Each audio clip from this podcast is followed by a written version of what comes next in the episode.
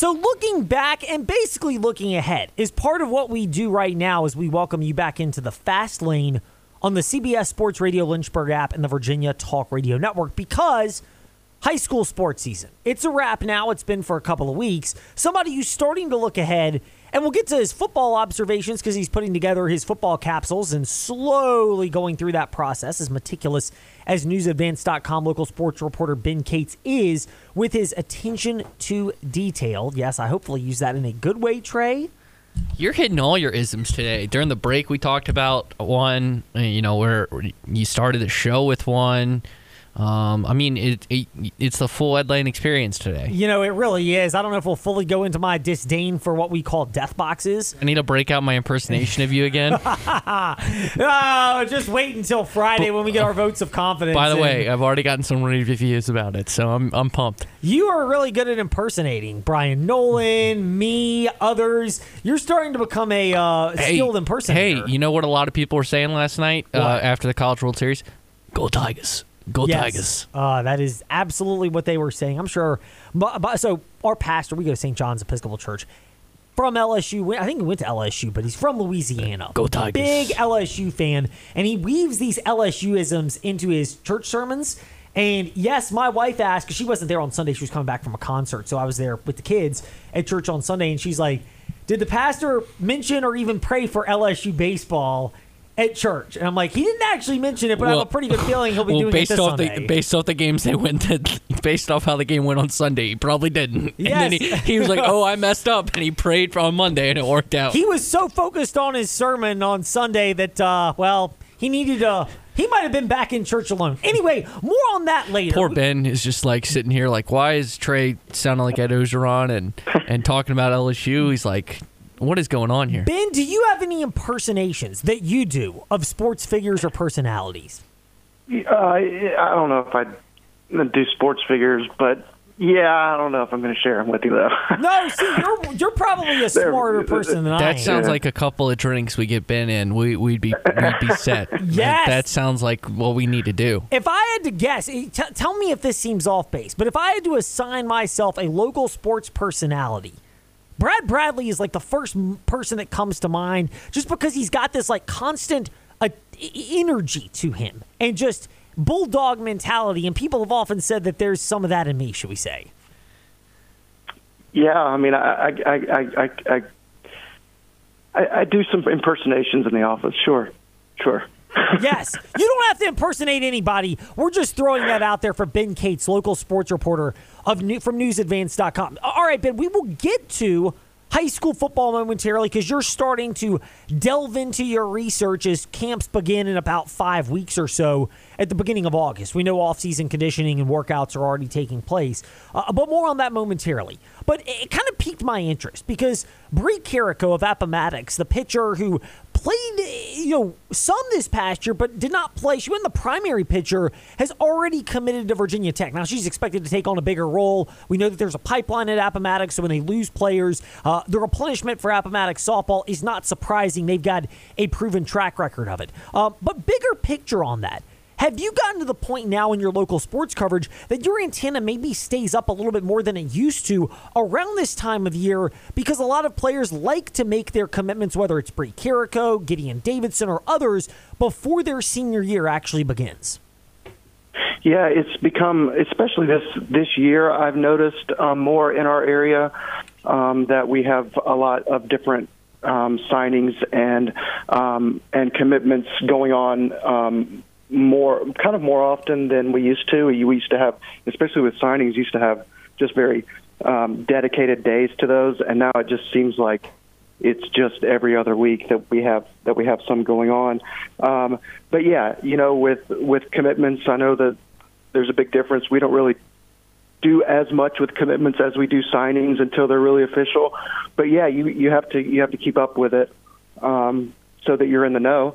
Um, and yeah, kids are just um, kind of on their own timetable. You know, it's social media obviously has a lot to do with that. It's just kind of exploded in a, in the way that it gives uh, kids more of an opportunity to, to, do things on their own time and on their own terms, which um, I think is a good thing. What does it say about Appomattox that you've got a player in Bree Carrico who's a good player, obviously if she's going to Virginia Tech softball, but that she wasn't the primary pitcher this past year. She's expected to be, you know, a, much more key integral part of their team this year, but that she already has a pretty good pitch arsenal, has gotten on the radar of Virginia Tech, and now is set to slide in and be the ace for Appomattox this year. I mean, that's about as uh, big of an endorsement about how loaded a program could be.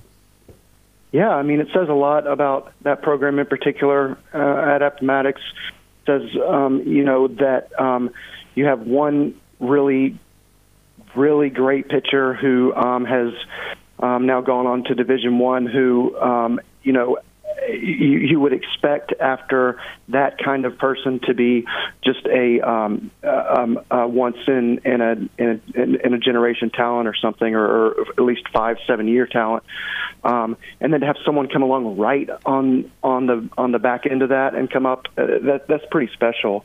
Um, we've been really blessed, I think, in this area with softball Division One commits, especially in the past eight or nine years, I would say, um, since Brookville really had a had a big run, kind of um, kind of pushed. We had just just a waves um, and, and classes of, of kids come along who are Division One material, um, and it's kind of made softball a lot more fun in this area and brought out a lot of a lot of fans and um, it's you know frankly softball the past few years has been maybe this year was a little bit of a down year but other than that it's just been um, some really really good softball being played in this area. Yeah, no question about that. From JF to Rustburg to Appomattox and others, uh, it's been top notch softball in this area. And the analysis is always top notch at newsadvance.com from Ben Cates. Ben Cates Aid is his Twitter handle. Kind of quiet there lately, Ben. Uh, how much of that's because you're really starting to delve in already, not just the fall sports season, but in particular, trying to get a jump on high school football before things really kick off to a different level as we head towards the August month? Yeah, we're also trying to put together all, all area teams right now for the summer, um, and do that for the for the entire year. So that's um, that's it's it, it's a good time for us to be able to do that right now while things are a little bit quieter on the high school scene. Um, but yeah, you always have to be getting ready for football season, and um, that's kind of you know we're trying trying to keep an eye on on that right now. Um, VHL SL released its schedules um, yesterday and so just starting to look through those, and we haven't really gotten into deeply into personnel yet. Um, we, you know, I, I, and your listeners probably know some of the big names coming back, but um, we'll get more into that in the future. We were just kind of looking at matchups um, today. What do you look at when you uh, when those schedules are released? What grabs your attention the most?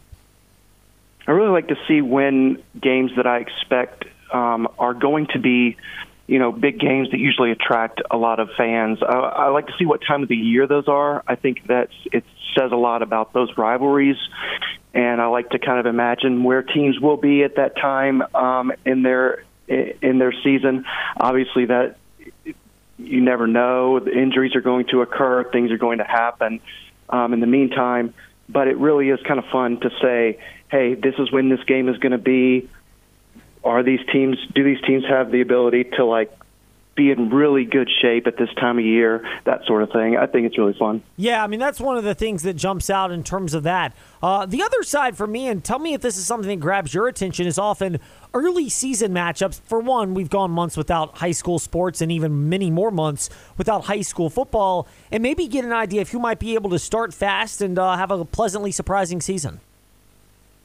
Yeah, you know, I'm looking. One of the one of the things I was talking about in today's paper was um, I was looking at a week one matchup with Lord Botetourt and EC Glass, and um, there there are several reasons I think that will be an interesting matchup. First of all, because um, Glass under a new coach Jamar Lovelace um, will really want to start out strong, and he has an ability to to really kick off a new era um, at EC Glass with a victory on that night.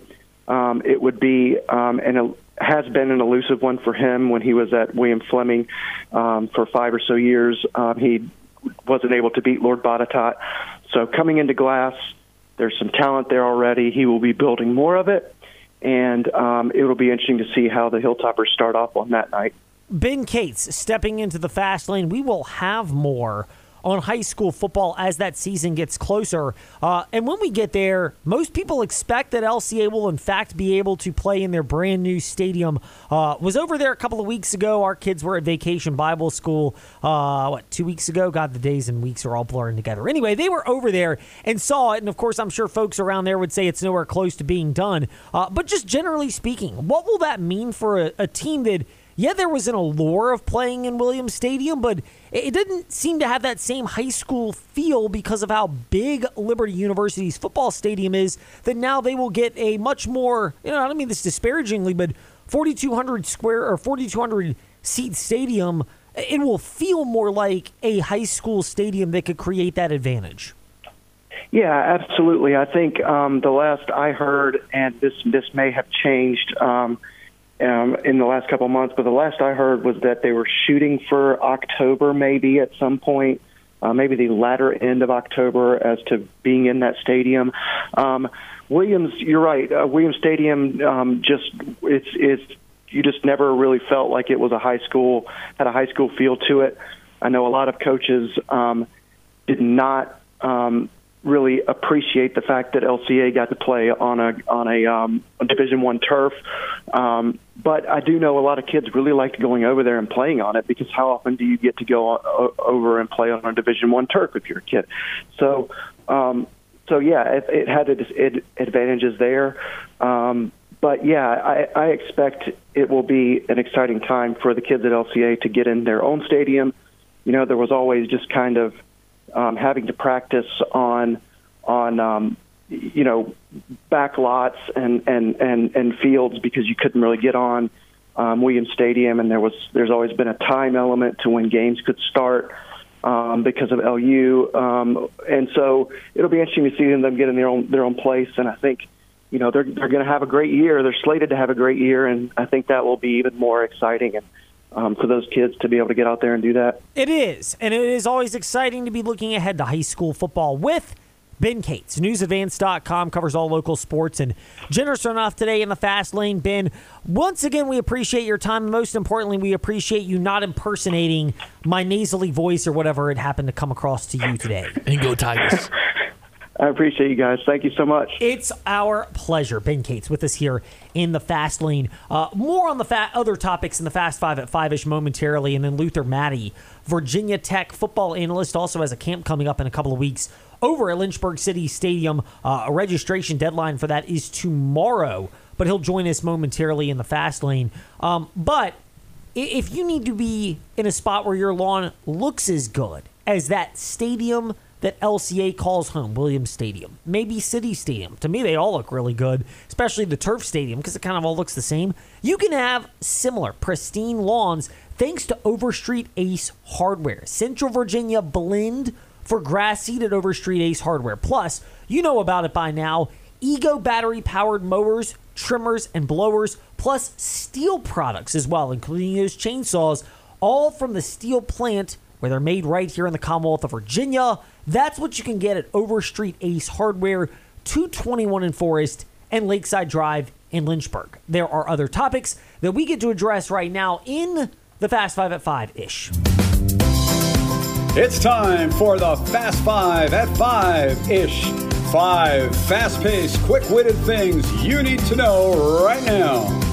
Number five. I mean, there's no other way to say this other than it's absolutely horrific and tragic. And when you knew that TMZ reported this to be the case, then you knew it was true.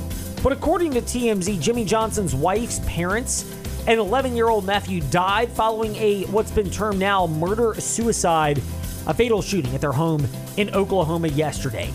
And then subsequently, Jimmie Johnson is withdrawn from this coming weekend's street course race at Chicago. Uh, completely understandably so.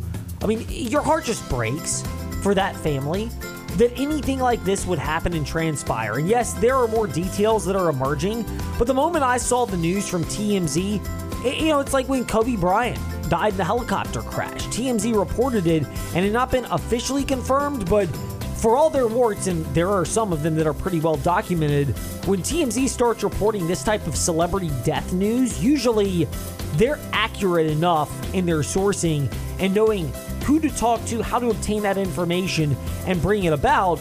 But it really is just tragic and sad that this has happened. Uh, I cannot fathom that and what that was like and is like. It's nightmarish. But yeah, uh, I, I mean, people talk about the success of Jimmie Johnson and the money and everything there. It still can't replace any of these people in your life that mean so much to you and your family. And when a tragedy like this happens, uh, it understandably has a level of sting. And yes, there's no easier way to transition from that too. Number four. But we will bring that up right now. The Phoenix Suns last week acquired, or a week and change ago, acquired Bradley Beal in that trade with the Washington Wizards. Uh, they then sent guard Chris Paul to the Golden State Warriors as part of that trade.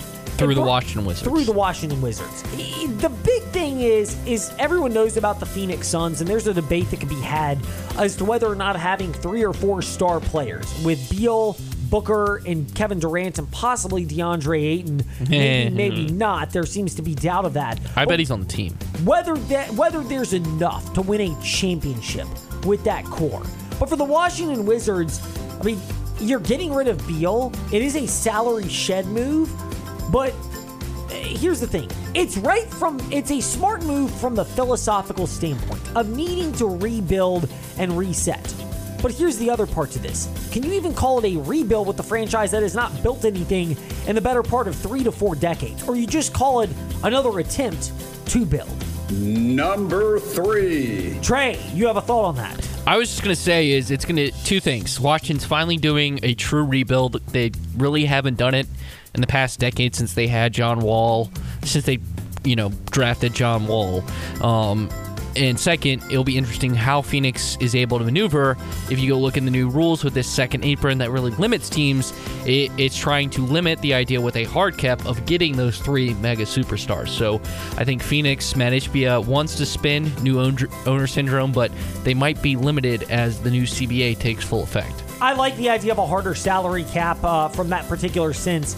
And yes, I mean, stars control the NBA. The distribution of talent is great in the NBA. It's trying to become even better. It- yeah, it's better now than it was. I know, with all due respect to you, to your guy LeBron and the Heat, but when During you the- had those super team eras, it was harder to have other teams to have the idea of hope, and you have to be able to sell that to certain fan bases. Number two. Speaking of hope, my guy, Michael Jordan, my guy, the player, not the owner, selling a majority stake in the franchise. That's why there was so much confusion over what they would do with that second pick last week in the NBA draft, which was ultimately selected, used to select Brandon Miller.